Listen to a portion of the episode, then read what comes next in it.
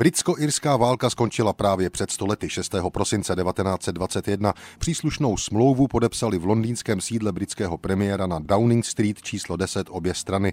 Byl to formální důsledek příměří z jedenáctého července téhož roku a konec dva roky trvající velmi krvavé a bezohledné války mezi Irskou republikánskou armádou a probritskými policejními a vojenskými silami na Irském ostrově. Boje na obou stranách připravili o život kolem tisícovky lidí.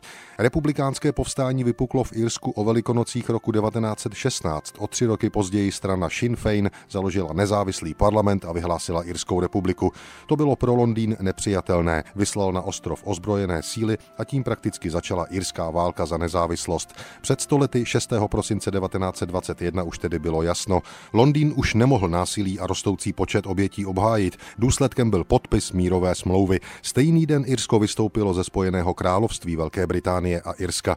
Mír na Zeleném ostrově ale neměl mít dlouhého trvání. Hned následující den parlament Severního Irska s většinou probritských protestantů podepsal dohodu s britskou vládou a severní část ostrova ke Spojenému království připojil zpět. Na Irském ostrově postupně nabíralo na obrátkách náboženské běsnění.